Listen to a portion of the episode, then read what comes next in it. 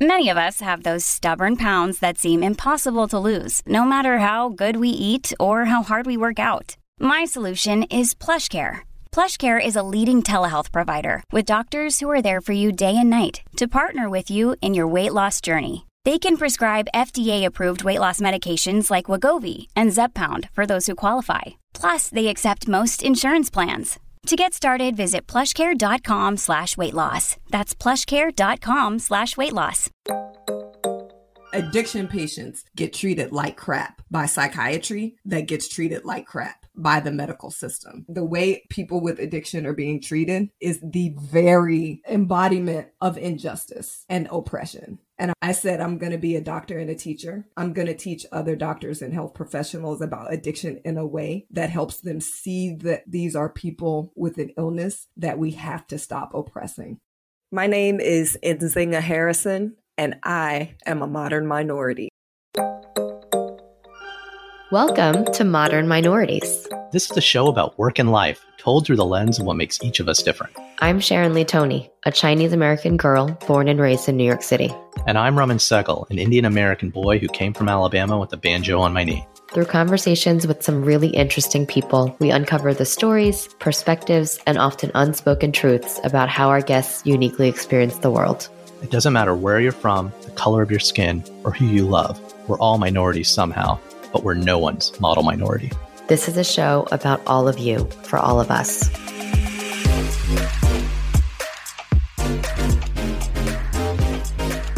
On today's show, we're talking to Dr. Nzinga Harrison, Chief Medical Officer and co founder at Eleanor Health, but also the host of the In Recovery podcast by Lemonada Media. She's a doctor, she's an educator, and a vocal advocate on issues relating to addiction and just super energetic. While we spoke a lot about drug policy as it relates to race and systems of oppression, we actually covered some of the fundamental drivers of life, Sharon. Like, ah, uh, man, I learned a lot. She blew my mind. She completely blew my mind. I mean, I don't want to spoil every little detail, but she she spoke just the way she talked about addiction and like she gave me a completely different way to look at it. Like I kind of don't want to like, you know, spoil exactly what it was that she said, but it was really it was just so enlightening to spend time with her. And we talked about that also in terms of in, in the context of race and communities and the whole marijuana legalization thing. But I loved her. It, she just it really challenges our, our frame of reference and a lot of our assumptions. And I'd highly recommend you check out her podcast in recovery I've only listened to a few episodes, kind of in preparation for this talk, as we were kind of learning about her and wanting to reach out. And she just has such a really unique voice and a, a, way of kind of unpacking the issues, but still kind of having the voice of an advocate as she speaks. And it, it comes with how she was raised. So, yeah, we'll get out of the way and please enjoy our chat with our new friend, Dr. Nzinga. Nzinga, a lot of folks know about your podcast it came around at the same time as ours. It's it's starting to make some waves, and you're very accomplished. And I, we really want to dig into that, but most people might not know who you were before all of that. Can you tell us a story from your childhood? Oh, let's see. A story from my childhood that kind of exemplifies who I still am today. If you all want. Right, right. or just or, an embarrassing or, or one. Yeah, oh, if you want an embarrassing First thing that comes to mind. Yeah, we could do that all day. all right. First thing that comes to mind is my name is Nzinga. So right now my last name is Harrison because patriarchy and marriage. I'm just kidding. My husband. Hey. I'm just kidding. we were just explaining this to my dad. It was, like- it was my decision and I'm happy with it. So, but I grew up with the last name Ajabu. So my name was Nzinga Ajabu growing up in Indianapolis, Indiana in the early 80s. And so one of the kind of microaggressions that you experience when your name is not Jane Smith is like people just acting like completely and utterly they can't read when they see the combination of letters that make up your name. I have no idea. you feel me? You feel me? And so in first grade, my teacher's name, and I'm going to call her out. Uh, she'll probably never hear this podcast, but her name was Mrs. Leininger which is not. oh, I know Miss Leininger. Yeah, she's our biggest fan. Oh. she listens to every single That's episode. So well, I might ask you to edit this part out. Then I'm just kidding. so Miss Leininger, she's actually a fantastic teacher, really nice person, but she was calling me Ninzinga. And my parents told me, you don't let anybody mispronounce your name. That is yours. You define yourself. You name yourself. Kujichagulia, second principle of Kwanzaa, period. And so she would say Ninzinga, and I would say Inzinga. And then a little bit later, Ninzinga, and I would say Inzinga. So then the next time she said Ninzinga, I said, yes, Miss Leningrad. And she said, Leningrad. And I said, yes. And she said, you know, my name is not pronounced Leningrad. And I said, you know, my name is not pronounced Ninzinga. And then I Good got for you. of course you did. but I did not get in trouble at home because my dad, who was commander of the local Black Panther militia, was like, and this is what I've been teaching you. Good job. Wait, hang on, hang on. You just slipped that last part in. I mean, Uh, what did mom and dad do for a living? so my dad was actually an electrical engineer. And this is so funny. You would usually say electrical engineer by day and commander of the local Black Panther militia by night, but it literally was flipped. He was commander of the local Black Panther militia by day, and then he taught electrical engineering at night. That was his second job. And then my mom was a public school teacher and then eventually like rose up through the ranks in Indianapolis public schools to go on to become chief of their human resources. So yeah, education and advocacy, speaking up for yourself. That's wow. how I was raised. Wow. So what a great way to start your life, I right? so. With such a strong foundation from your parents. Totally. What did mom and dad want you to be when you grew up? They didn't give me any idea of what they wanted me to be. Nope. So what they wanted me to be was fiercely independent and an advocate for justice and equity, no matter what. And I think my brother was always the smartest of us kids. Like everybody, everybody knew that he was the smartest. And he like wanted to be a veterinarian. It was pretty open that I think that's the other thing that I'm really fortunate is that our parents were basically like, you have everything inside of you to do and be whatever you want to do and be. So just be an advocate and an activist for equity, whatever. So then, I mean, as a kid though, that's a tall order. Yeah. I mean, were you, they they gave you that speech and like astronaut?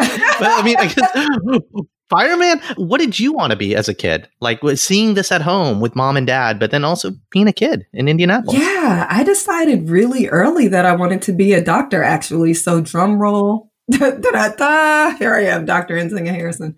I was like probably five or six years old. And I just, I loved anatomy and was like super nerdy kiddo in physiology and science. And so it looked like engineering or medicine or science of some sort for me. But when I was six, I literally said out loud to my parents, I'm going to be a doctor and a teacher when I grow up. And they didn't say to me, nobody's both a doctor and a teacher. They were like, okay. Nice. And then and then you kind of did, right? Yeah, I'm a doctor and a teacher today. Like legit. legit did both of them. Completely both things. I kind of know how you're the same as that little kid in Indianapolis, but how are you different? Oh, let's see. Gosh. I feel like I'm laying on your couch here, Raman. How am I? I'm that, not the psychiatrist. I He's know, the psychiatrist, not I me. He has that effect on people. You're, you're going to start telling him your deepest, darkest Oh, secrets. Just watch. 10 more minutes. Oh, I, I, I guarantee it. I really just need your Venmo password. This whole thing's iconic. That's how it works.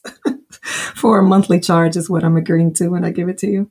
So let's see how I'm different from that little kid. I would definitely say I try to position myself to be in a learning position no matter what environment I'm in. So even if I'm coming to this environment as the expert or as the teacher or as the speaker or as the whatever, then I think I'm really trying to position myself to get as much as I'm giving. And I know that's like the opposite of what we tell people, right? We always tell people like give more than you're getting. But I think when you're talking about interacting with people and learning about people and interacting with systems and learning about systems, you have to be learning as much as you're teaching, or else you're not going to be effective. And so I think as a kid, like I was a super smart kid, like legitimately was super smart, had a lot of friends, had nourishing parents. And that's not to say like there were not troubles because there were troubles, but in general, I grew up in good soil and I think I was pretty internally focused. Oh, I think I'm the one that's doing this.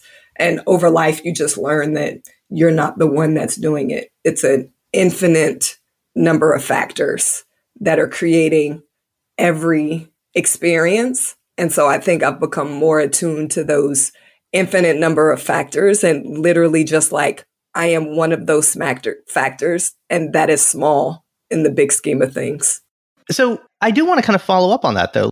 How do you go from what you just said, right, to I mean, you specialize in addiction, and I do want to talk about your work because it's it's a topic that I think about and I don't think enough people talk about, which is why I love the premise of your show. But when in the journey, before you became a doctor, while you were in medical school, after you were doing your residency in psychiatry, like when did the focus on addiction come to life? Oh, so now that I'm a psychiatrist, I can tell you as a little kid. right? That's what we do as psychiatrists. We look back and we're like, clearly all of your life experiences led to this moment. But in reality, it happened in medical school. So I didn't know that psychiatry was a medical specialty.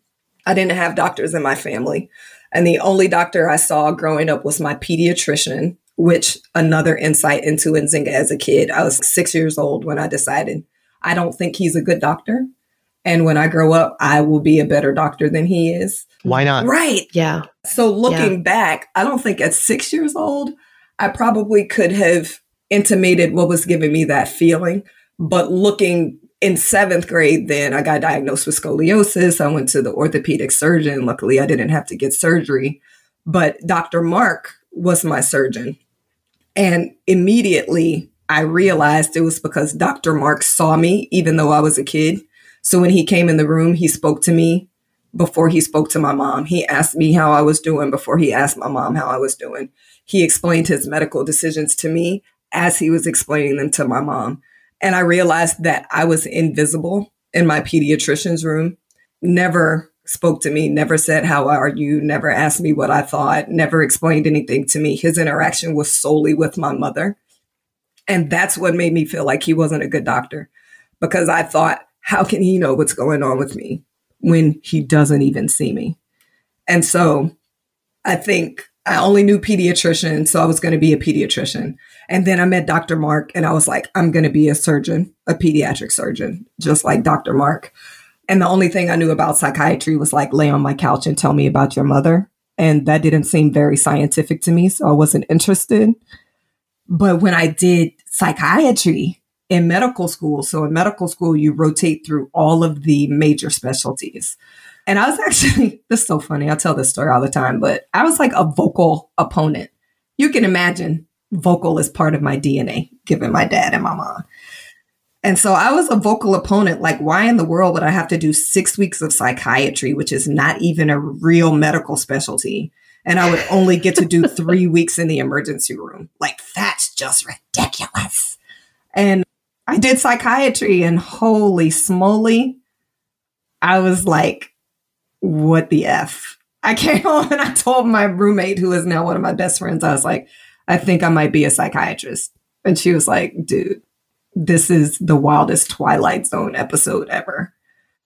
and I was like, I know, but it was so biological and it was so physiological and it was so intertwined. Like we think we know, we think we are so in control of the decisions we make and the behaviors we have and the way we interact with each other. And so much of it is electrical and chemical and physiological. And I was just, I was floored.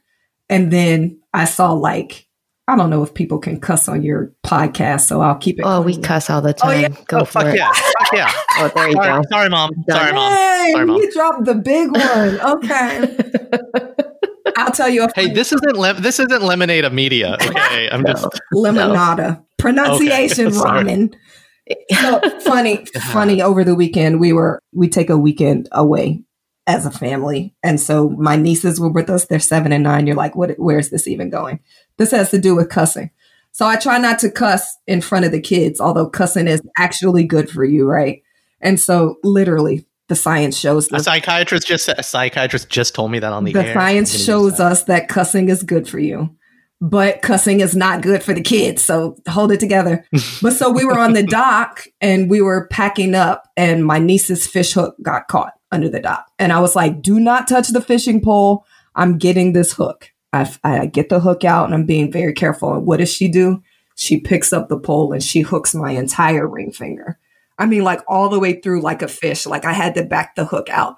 But when the hook went in, I screamed the F bomb at the top of my lungs. I swear everybody in every lake house on Lake Arrowhead heard it.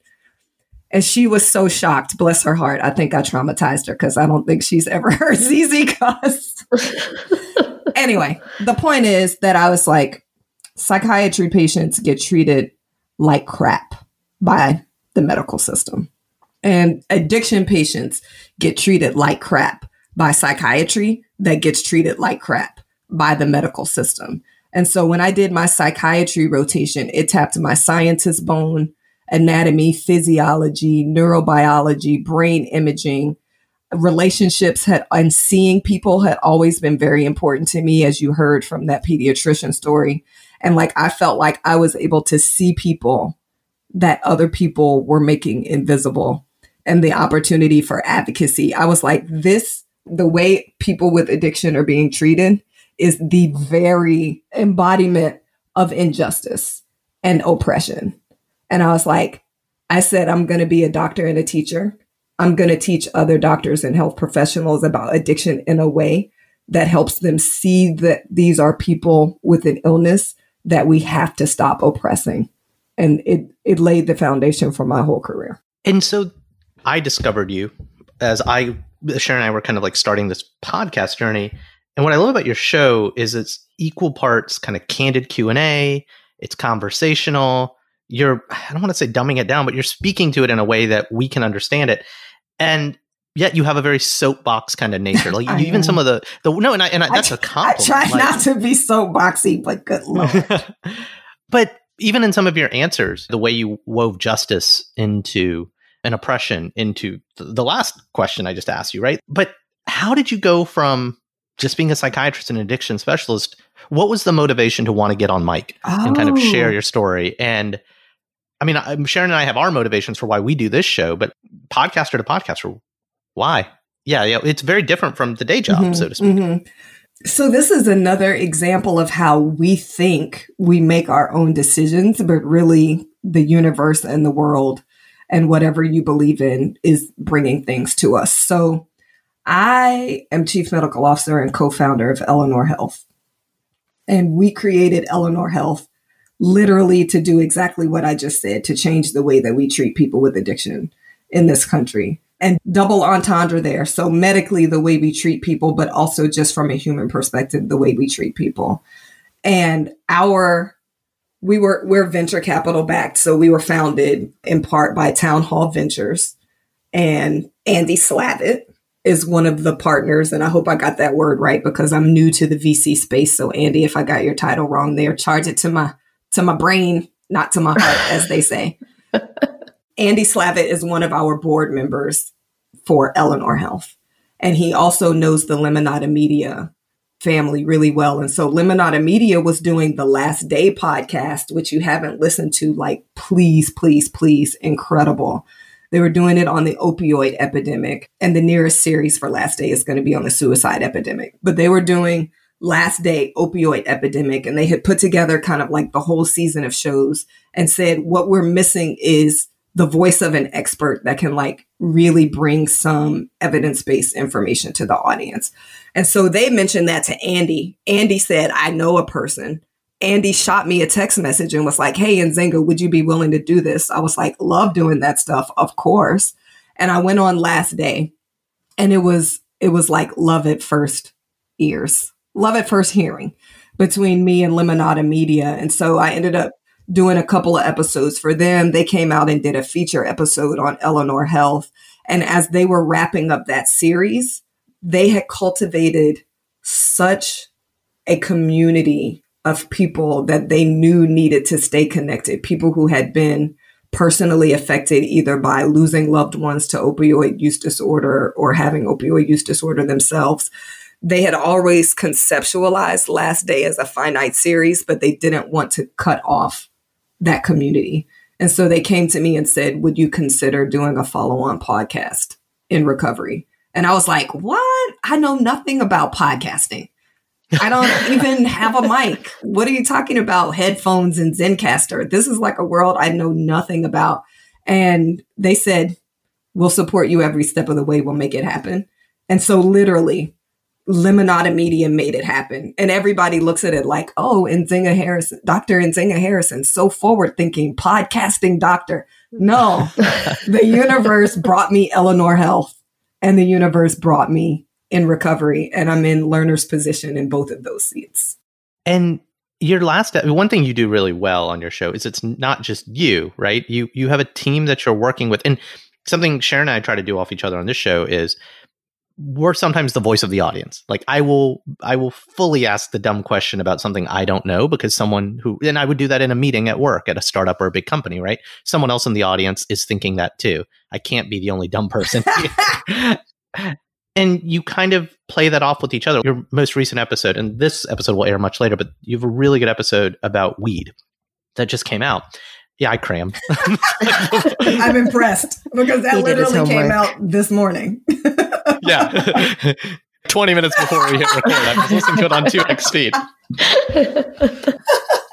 but in the episode, again, you get on your soapbox and you tie it back to like, I'm not even going to call it marijuana because the way marijuana was used was to make it a foreign, scary thing. And I guess I'm just going to ask point blank addiction. And I'm going to misdefine this, so please correct me, Nzinga. But like, addiction is not just a medical issue, but the way we policy it is a race issue in this country. I mean, maybe in the world. I can only speak about the country we're living in, right? And how do you address that? Like, I mean, I don't, I'm not asking for a solution, but talk me through it. Like, or, or, help for the audience. Can you link those two things a little bit more on like what we're doing right and what we're doing wrong here? Yeah, I would love to link these two things. And so at Eleanor Health, one of our new staff member orientation trainings. Every single staff member that joins Eleanor Health, whether they're direct care or whether in administration C level, goes through this training called racism, oppression, culture, and recovery. And one of the things we put there is the history of illegal drug legislation in the United States. And so let me put it in context for you. Prior to 1870s, there were no illegal drugs. Period. There were drugs, just nothing was illegal. And then in the 1870s, the first anti opium laws started coming. So, anti opium is poppy leaf, opioids, heroin, okay, morphine. And those anti opium laws were developed specifically to target Chinese immigrants. The goal of those laws were to catch Chinese immigrants with opium and put them in jail. That's the beginning of illegal drugs in the United States racism and xenophobia, period. Then you move into the 1900s, and the second set of laws that were targeted towards, towards drugs were for cocaine. And those cocaine laws were to target Black men in the South. Racism. Then you move forward a couple of decades and you get to anti marijuana. This is when marijuana started to become illegal in the United States. And those laws were specifically to target Mexican migrants and Mexican Americans because that's who was using marijuana at the time. Racism. Then you move into the Nixon war on drugs, which is 1960s. And this is well characterized. You have Nixon and his aides on tape saying we knew we couldn't make the war illegal and we knew we couldn't make being black illegal, but those were the two biggest factions that were against us the anti war left and black people. And so, as part of his re-election campaign, they attached the idea of drugs to the anti war left through marijuana and the idea of drugs and violence to black people through cocaine. And that was the public image they sent so that those two groups would be disenfranchised and driving thereby votes to the Nixon campaign for reelection. That's the war on drugs, racism. And so when we look today at how our laws affect people of different races, it is no confusing thing that people of color are disproportionately affected because that is literally why drugs were made illegal in the first place. It's, and it's how some of them are classified, like the gram of cocaine, gram Right. of crack. Totally. argument, Same drug. right? Right. But even Right. now, as legalization is happening in pockets around the country, I mean, you talk about this like there's there's good and bad. There's the very Sephora like dispensary experience, right? Which is acceptable. and I know. I mean, I was at a I was at a dispensary in Berkeley and in, in Denver prior to the entire lockdown, and I was just like, oh wow, okay, I can see the marketing in this. Oh, yeah, it's a good experience. There's Oh, brand yeah. building. Yeah. The packaging for some of that stuff is gorgeous. Beautiful. It's like You didn't I'm like, even I want to buy about that exactly. just to have something so pretty in my hand. Exactly. You're like, I, I wasn't even thinking about eating a weed brownie, but how can I say no? This is beautiful. But it, it's Yeah. almost like the sanitized version of it that makes it okay for. And again, I say this as an Asian person in the safe socioeconomic upper middle majority. Sure. It's And not then that from a scary thing you buy in the corner. And then like kind of on a higher level too, like I, I was looking so I've been playing around with investing in different stocks on the Robinhood app. Oh, good for you. So that's good overall. And then I was looking at I've invested in, in one or two CBD related or cannabis related companies.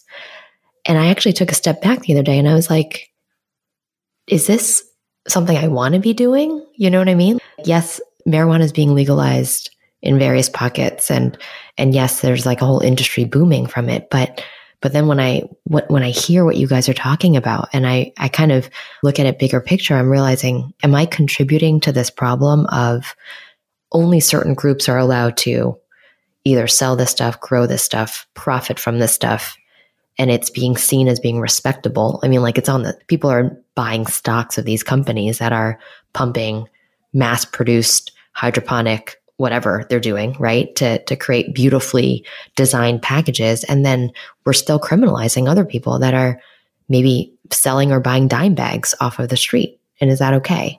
I mean, you're raising a huge issue. And when legalization of recreational marijuana and medical marijuana was just starting to kind of bubble up in the medical community, I went to this really great session at it was like at an American Psychiatric Association conference that was talking exactly about this because you're right. Not only are we still criminalizing people for dime bags and dubs and nickel bags on the corner, while other socioeconomic groups and people of the white race getting rich.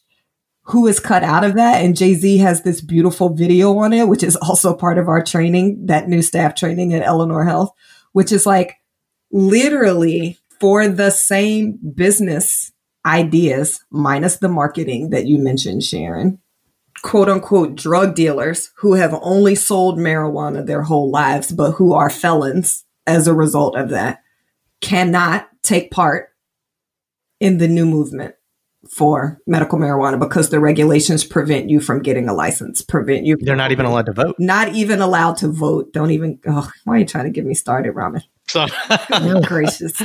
And so, to answer your question, do I even feel good about buying these stocks?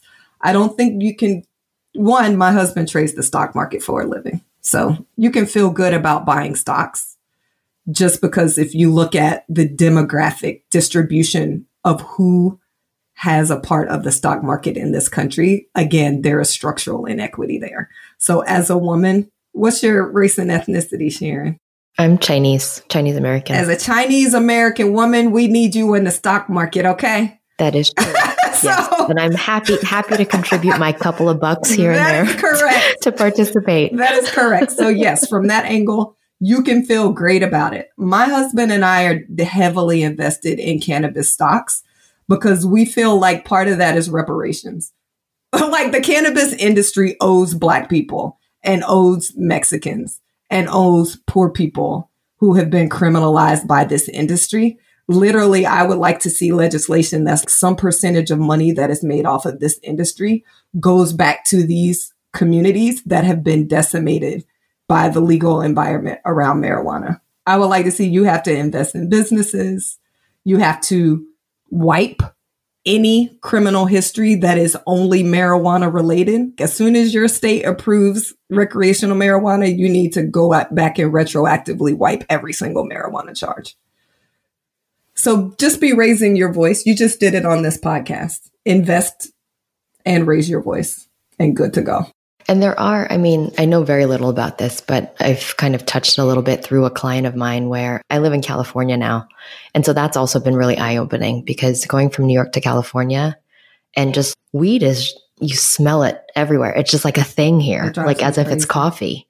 And I'm like, it's so weird because in New York, I mean, my whole life, drugs have always been so taboo and and you just wouldn't you wouldn't take out a pen and just smoke it on the corner without feeling weird about it. Well, it's it's the New England demographic versus the California demographic. Yeah. And I, again, New York City is one thing, right? But it's Albany plays a role in the control of what happens in Manhattan, even though that's very diverse in right. Manhattan, right? Right. Nzinga, I want to ask. I mean, I don't know Indianapolis, Indiana, Midwest. Now you're in Georgia, I believe. I grew up in the South. I worked in the Midwest. The policy it's purplish red the perception of these things that we're talking about. So some of our listeners in that part of the country they're probably not going to agree with some of these things that we're talking about. What is the sentiment on the ground over there as you interact with folks professionally? Yeah, so you're right. Grew up in Indiana, which is very conservative. So, very difficult to even think about getting medical marijuana legalized in Indiana, let alone recreational marijuana. Nick Lachey is trying to do it in Cincinnati. Yeah. So. Yeah. Like the sentiment is growing, but definitely nowhere near like a California or a Colorado. The same was true. So, I did undergrad in DC at Howard for all of my people listening. Went up to Penn Med and then down here to Georgia. So I've always been in very conservative spaces. I'm also an addiction doctor. And so yeah, I don't want anyone listening to think that people don't get addicted to marijuana because they do. Every single one of us knows somebody whose life would be more productive if they weren't smoking the amount of weed that they're smoking. And I have definitely taken care of people who have like had severe addiction to marijuana. Is it at the same rate as other drugs? No, but that doesn't mean it doesn't happen. And so I think there is a balance to strike. But to your point, I'm in, it took me a long time to get to the point where I was like, we should legalize marijuana. And I am actually, and let me give this disclaimer this is the opinion of Nzinga Harrison, not Eleanor Health and not Lemonada Media, that we should legalize all drugs. And the reason I say my opinion that I've come to is that we should legalize all drugs is because the social legal constructs that we have put around drug use are leading to people dying. The laws that we have made are leading to people not being able to see addiction as an illness, instead, seeing addiction as a criminal issue, as a personal issue, as a moral failing. And that is leading to people dying. And so if we could just back that completely out and just take care of people that have a medical illness, I think we would be in a better position. But it's Whoa. it's it's very different in so, different states. This is my ignorant, naive question though. Wouldn't that encourage more drug use and therefore in- create more addiction? It's the perfect question. And so to be clear, I don't think we should legalize mass distribution and selling, like drug trafficking. I don't think we should legalize drug trafficking. And there's still some overlap there, but what we do is the same thing. You'll hear the same argument with prostitution when people say we should make prostitution legal. Because if you look at there are it's about the criminalization it's about the criminalization the of it, right? And so at some point the criminalization of it actually causes more damage and then pushes people who are vulnerable and already cast out and marginalized, pushes people into those industries. And then there's not a way for them to get out because they can't ask for help because what they're doing is illegal. And, and so I'm using that same kind of thinking to say like, if I have a person who clearly has an addiction, even if they're also selling drugs, which also happens, and that goes both ways. Like sometimes you start selling and then you start using and then you get addicted. Sometimes you're addicted and you start selling to support the addiction. Either way, a person who is addicted, we need to figure out how to make the drug use itself not be illegal.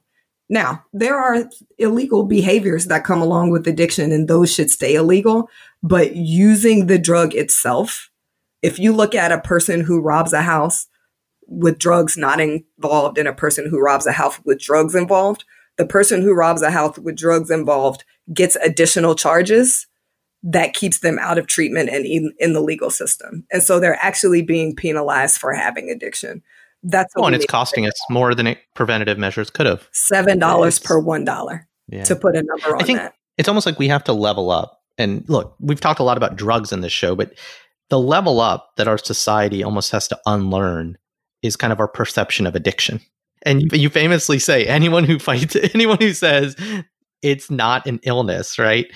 You'll take your earrings off. I will. You'll fight them. I'm yeah. ready to fight. I love that. so speak to that. Speak to, I get it, trust me, but it's, can you talk to addiction as an illness that is a societal issue that we need to be addressing? Everything else is kind of like window dressing yeah. that, that are causes of it. So and can, can I can I put some color on that too? I'm also curious from a cultural perspective how that plays in because as someone from an Asian background where we don't talk about anything, right? There's nothing to see here. Everything's fine. Yeah, maybe dad drank too much tonight or like whatever it might be. How does that play into all of this as well? When you're looking at different groups and communities. Yeah. And so let's take it. I often try to do this by taking it out of addiction at first and just into something that all of us can relate to. And so everybody has lost someone, like gone to a funeral and grieved. And when you're in that amount of emotional pain, actually, biologically, part of our impulse is to slink off and be by ourselves. But we are pack animals. And so when you slink off from the pack and you're by yourself, when you're acutely injured, whether that's physically or emotionally, actually, if you stay away from the pack and you stay slinked off and isolated, then what happens is that you get worse and ultimately you die, right? Like an animal that gets kicked out of the pack yeah. dies. And so when we have lost someone and what do we do? We come together for a funeral, for a memorial. We eat together afterwards. People bring food over. And I know the customs are different um, in different cultures, but in every culture, there is some coming together. And that's because as humans, as animals, when you're injured, you need your pack. And so if we take that to addiction and we think about the stigma that we've wrapped around addiction and the laws that we've wrapped around drug use and the the overall kind of way that we look at people who have this illness and the way that we treat people with this illness all of the current system is designed to kick you out of the pack, right? Like you're still using, you can't come home. You can't get a job. You have to answer on your medical license if you've ever had an addiction. And there are, there are safety things that wrap around this. But in reality, all of the systems we have right now are designed to kick people out of the pack at a time when they are the sickest. When they need the pack the most. The time when they need the pack the most. And so what we when you say Raman that we have to level up, the level up we have to do is because the symptoms of addiction are hurtful to your loved ones.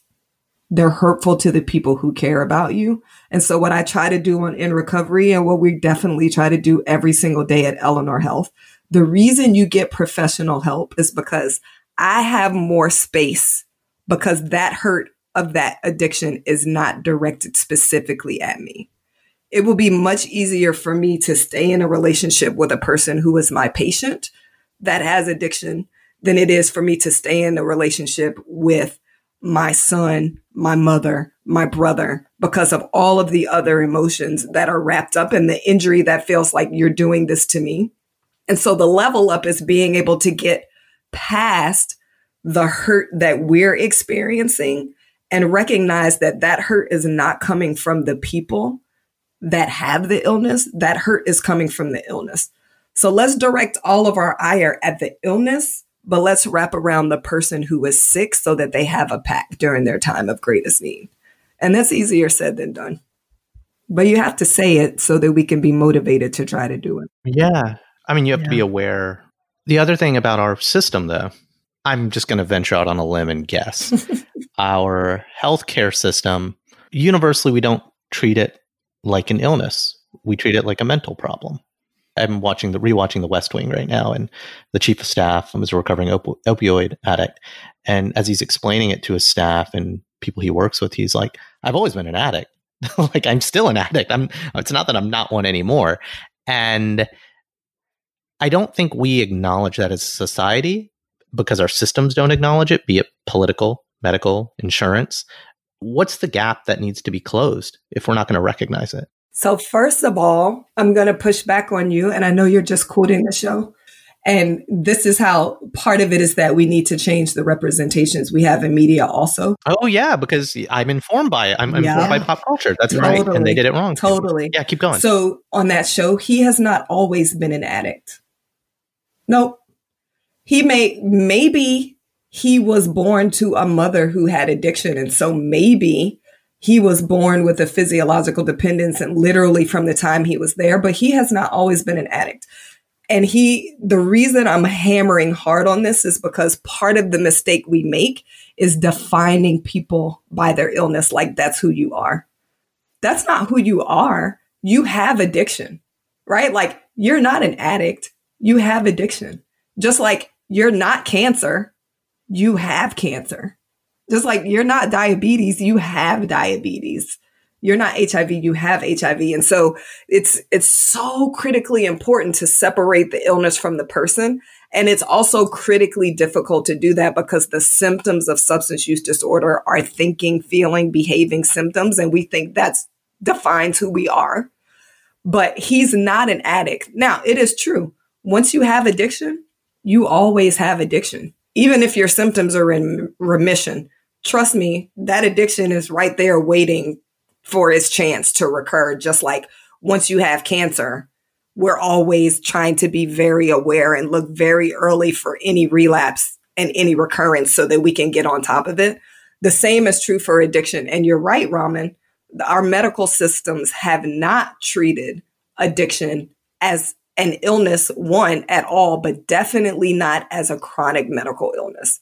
Because if we treated it as a chronic medical illness, we wouldn't think three to five days of detox was the answer. And we wouldn't think 30 days of rehab was the answer. We would know, just like with diabetes. And I feel myself being soapboxy Raman. You predicted. No, please. You predicted this was going to happen.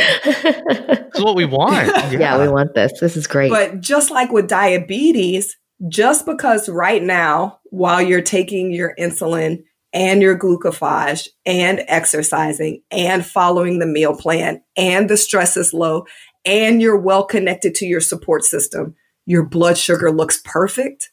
Guess what?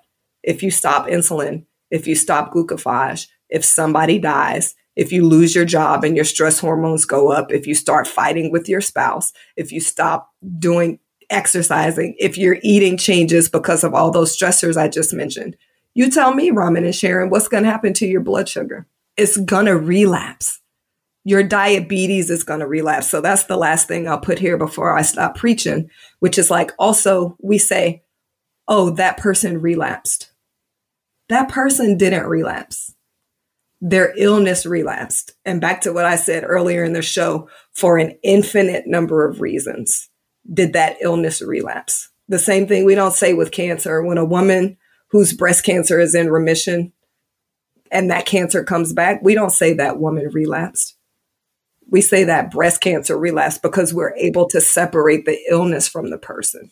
I think it's really important that I like that almost every answer reframes it around something else where we already have that association. And that's even like my West Wing incorrect or correct West Wing quoting, whatever Aaron Sorkin said on the episode my interpretation and what I took it shows almost like my unconscious bias towards these things, be it people in my life or my family. And I think that's the, be it what, what is said on in the TV or movies or what we choose to take away from it because what we're informed or misinformed by. Thank you.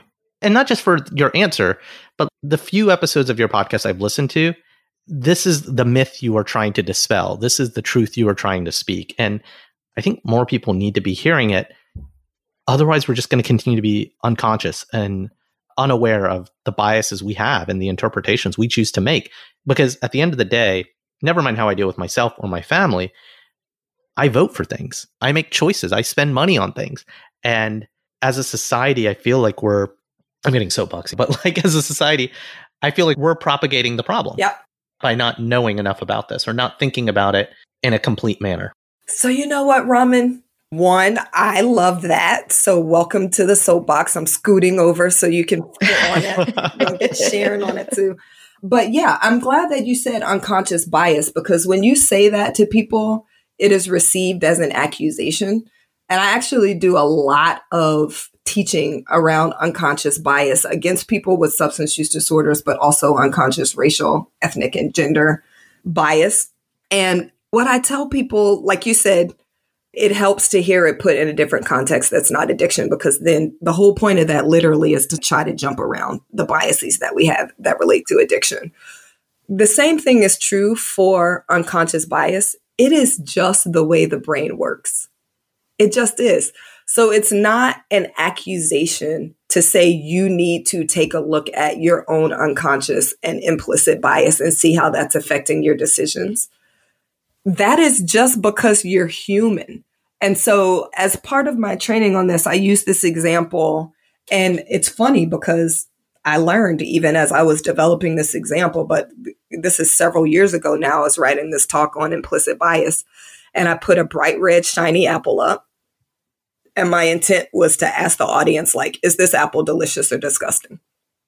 Overwhelmingly in the United States, people say the apple is delicious because we've been trained by our life experiences that red, shiny apples taste delicious. And then I put an apple up that's kind of brown and spotty. I say, is this apple delicious or disgusting? And people are like, yuck, disgusting, egg, gross, it's going to have a worm in it, blah, blah, blah, because that's how we've been trained overwhelmingly in the United States. And then I say, see, you haven't tasted either one of these apples.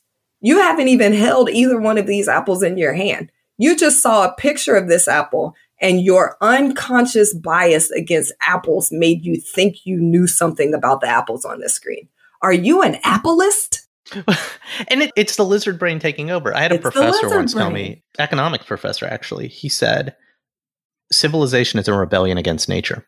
What he meant by that was the choices we make to not be afraid of water or fire or a horseless carriage, right? Be it whatever's in the lizard brain or whatever generations have trained us, everything that's come before, kind of a conservative fixed mindset. And to progress, and I use that word very consciously, right? To move forward. I don't want to say we have to think for ourselves, but we have to challenge assumptions, be it the assumptions of the lizard brain or what five generations said or what your parents said. These are useless things. The don't eat the yellow apple is a it's a defense mechanism. That's right. Because that apple but, might kill you. Right. Yeah. But you have to, and I even think this, I was talking to my wife about information. The thing we don't teach today, and we need to as we all get dumb with smartphones, is information literacy. Just because it's on the internet doesn't mean it's true. Just because it's a headline you saw on Facebook. So it's the same thing. How do you interrogate that apple without having to eat it, but without ask around? But then who are you asking? Are you asking the right people? But I don't think there's a silver bullet answer. But the question, I think the the answer is to acknowledge that you don't have all the answers and not everyone has all the answers. Yep. It's that continuous learner position. Ask. Ask and like try to go. And this is, I have to constantly do this for myself because interestingly, even as a psychiatrist, I have been trained into listening, but I think kind of at default, like my personality is to be a doer, not a listener. And so the skill that I've been trained in over time is listening. And I think being trained in that has served me well. It's just like trying to go into every experience wanting to hear rather than wanting to be heard. And that it's kind of anti the narcissism of being human. We all want to be heard, just like in that pediatrician's office. I wanted to be seen. We all want to be seen. We all want to be heard, but finding a way to be seen and heard, but still wanting to see and hear more than to be seen and to be heard. Yeah, I mean, generous listening is a form of love, right? And that you have to do it. You shouldn't be thinking about what you're going to say next. And even as a podcaster, that's yeah. like a, that's an impulse. You fight, but it's like really kind of take it in. You know who said that to me? My couples therapist. It made a big difference. she She was like, Nzinga, I see you thinking about what you're going to say next. Just stop and listen to what Joel is saying. And I was like, eh, Right. call me on the carpet, but you're right. I had my whole speech planned. I love that you get to be on the couch as well as listening to whoever's on the oh, couch. Oh, couch. I love the couch. The couches, which is funny, right? Before I knew the value of the couch, I was a, a vocal opponent of it. And then I did my psychiatry rotation. Right. And now I, su- I support the couch. Nzinga, we've covered a lot of just such a range of territory, but I love how we kept leveling up and leveling up and leveling up. But with only a few minutes left, we got to move over to, over to speed round. What do you think, Sharon? You think she's ready? I think you're ready for speed round. And Oh, goodness. Do you feel ready? I'm sweating bullets. Let's do it. I think you're going to be great. All right, here's the first one. What's one thing about you that no one expects? Oh, people probably don't expect me to be such a big crybaby, but I am. A crybaby about what? At the end of a movie, crybaby, or like something goes wrong, crybaby? Crying is my go to emotion. Happy, cry. Excited, cry. surprise cry. Angry, cry. Irritated, cry. Tired, cry. Love, compassion, cry. It's my go to. And yet, no tears on this podcast. I mean, I did get a little choked in the middle, but I've learned to control it just a little. I feel like we didn't do our jobs properly. Fighting the lizard. She, she's good at fighting the lizard brain. That's Uh, correct. Damn, we're gonna have to have you come back just just so we can make you cry. My lizard brain literally has tears flowing at all times. One of my friends is going to email me like, lizards don't cry. They don't have tear ducts. Or, I, Can you recommend a book or a movie that has characters that you relate to? Oh, so this is interesting, but one of the books that affected me most that I'll never forget is Kite Runner. And I don't know that it was necessarily that I related to the characters in that book, just myself, like, oh, I see my experience in this because that wasn't it. But I just felt the emotion in that book was so genuine that I feel like it's a book that can help people. We learn to suppress our emotions. Just like I said, I've practiced not crying on podcasts. So I feel like that's a book that can just help people access those deep emotions that we've been programmed to suppress. That is a great book. I So forgot good. about that Oh book my too. You just mentioned it. Such a good book. What is your favorite mom dish Wait, that my mom cooks or that I cook as a mom?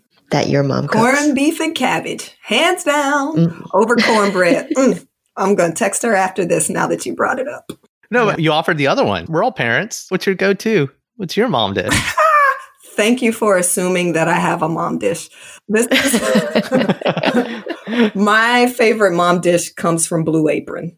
So whatever Blue Apron Nice. sends me in the box, Are they a sponsor of your podcast? they're not. but Come they on. totally should be. My literally They my should. youngest son, who is it, is like hands down naturally a gifted, talented, creative culinary person. He's 13. How old is he? He's 13. Oh, I thought you were going to be like three, and I was like, I'm a terrible parent. Yeah. Well, it started from when he was three. He actually launched a turkey pepperoni chips business when he was six. What? Yeah, super. That's adorable. It's so so cute. oh my gosh. But he wrote in a birthday message to me one year, You're the best cook I've ever known. And I literally almost sent it to Blue Apron. Like, I would like, should if I was have. giving a speech, first I would like to thank God who makes all things possible and Blue Apron who made this birthday Make my kids possible. believe in me. Right, exactly. I'm going to blow your mind though for a second. So, but and you kind of you got at it with your question about the question. We've done probably like 50 episodes of this where we've asked that one. It's my favorite question to ask, the mom dish one, and we're going to have a cookbook about it. I guarantee one day. But we, the three of us as parents, are in the middle of creating the answer to that question for our kids right now. Yeah. And when I stop to think about it, I get really anxious in the kitchen. I'm like, oh, geez. Is this a good memory or a bad memory I'm creating right now?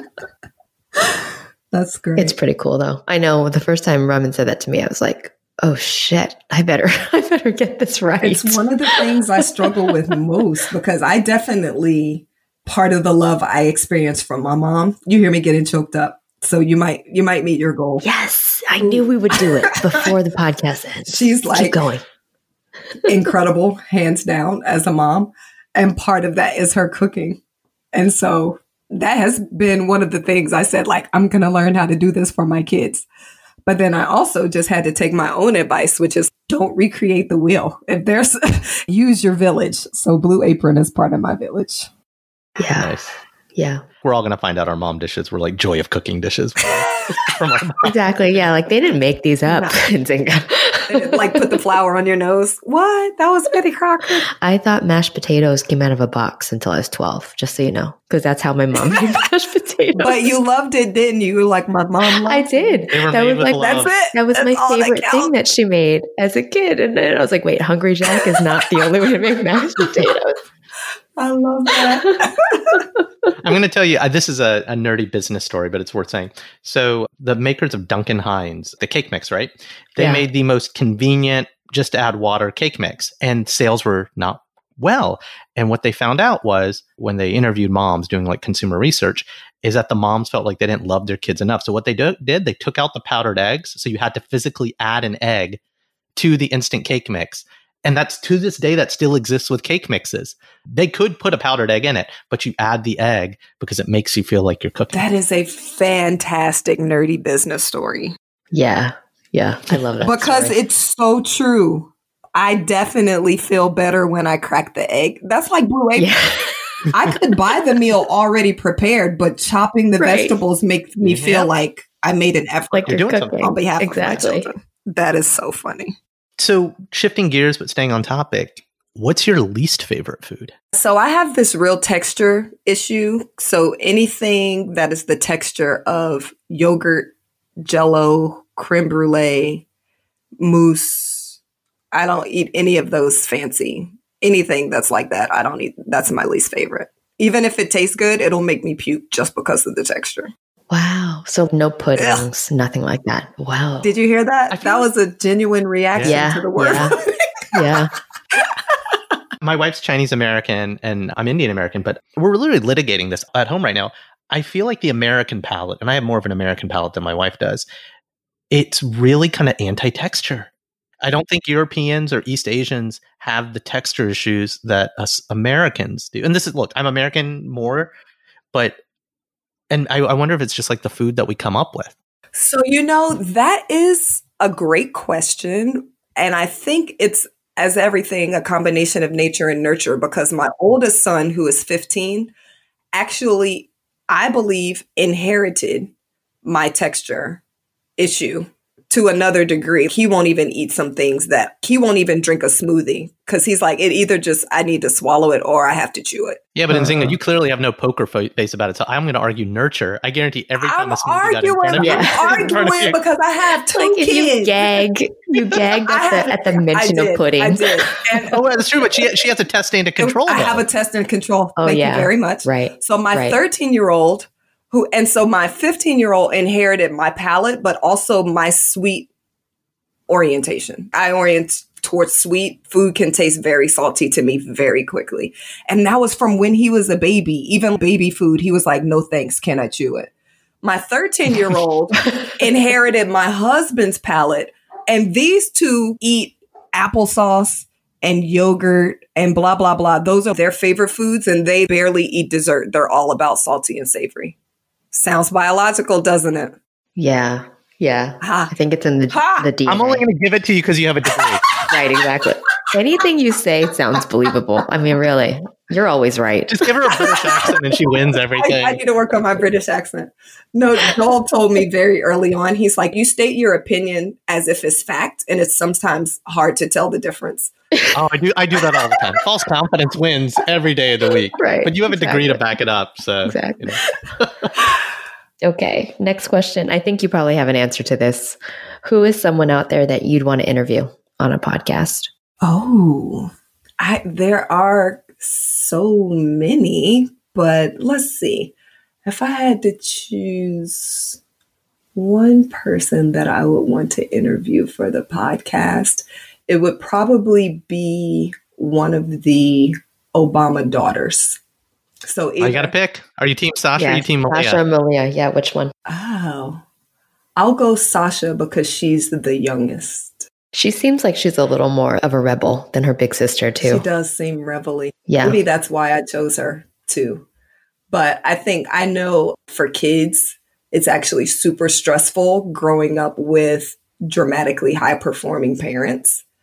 And so both of my kids have dramatically high performing parents. So it's something that I'm very sensitive to. How do you make sure you're helping your kids? And I grew up with dramatically high performing parents. And I think they did a good job of helping us have our own identities and not being lost in their identities. And so I'm like always interested to talk to kids about that. Hey guys, you want to feel old? Because I just looked it Oh, up. geez. Sasha's 18 now. It. She's an adult. Yeah. I can't even deal with it. She'll forever. Yeah, be- they're both in college. Michelle talks about it all the time. I mean, not that I know her on her podcast. She'll always be an elementary aged kid in my mind, period. So, last question, Nzinga. Are you ready? Mhm. What does being a modern minority mean to you? Being a modern minority, and this is just, I think, starting to become more doable. But so I would say the goal of being a modern minority is being able to show up as your full self in all the ways that your ethnic and gender and other identities inform who you are and what you have to offer to the world and not having to shrink that. Because I think in the United States, because white patriarchy, like straight white male, has been the index, then we've all been taught to walk into a room and get ourselves as close to that index and shrink the other things about ourselves.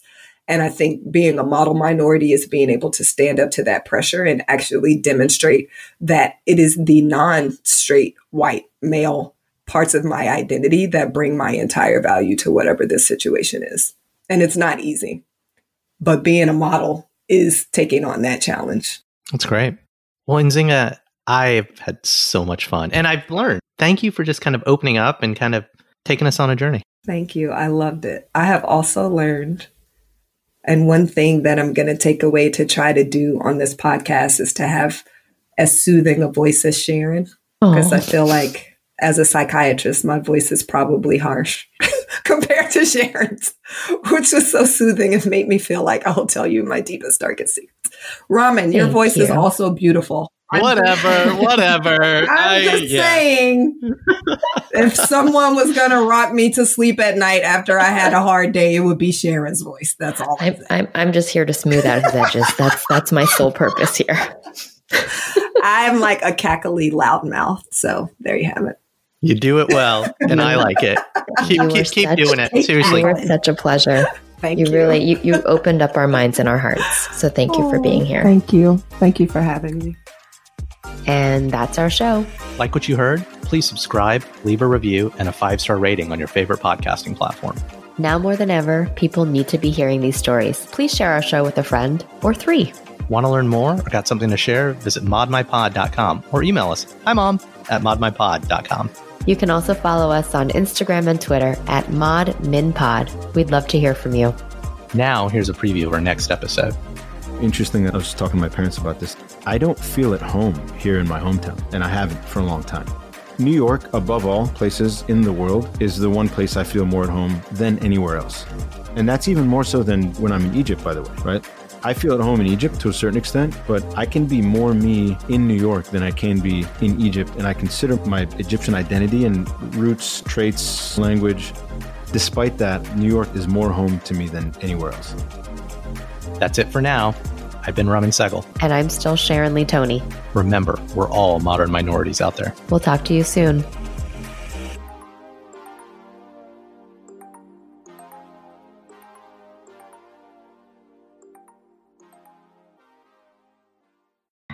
Men deserve toys too. Manly toys. With Goat Guns, we turned historical firearms into accurate miniature gun models. They are one third the scale and less than one tenth the cost. Our die cast metal models come with intricate working parts so you have something to fidget around with during those work calls. Have a little fun and start your gun model collection today at goatguns.com. Hey guys, it is Ryan. I'm not sure if you know this about me, but I'm a bit of a fun fanatic when I can. I like to work, but I like fun too. It's a thing. And now the truth is out there. I can tell you about my favorite place to have fun Chumba Casino. They have hundreds of social casino style games to choose from, with new games released each week. You can play for free anytime, anywhere and each day brings a new chance to collect daily bonuses. So join me in the fun. Sign up now at ChumbaCasino.com. No purchase necessary. Group. Void were prohibited by law. See terms and conditions. 18 plus.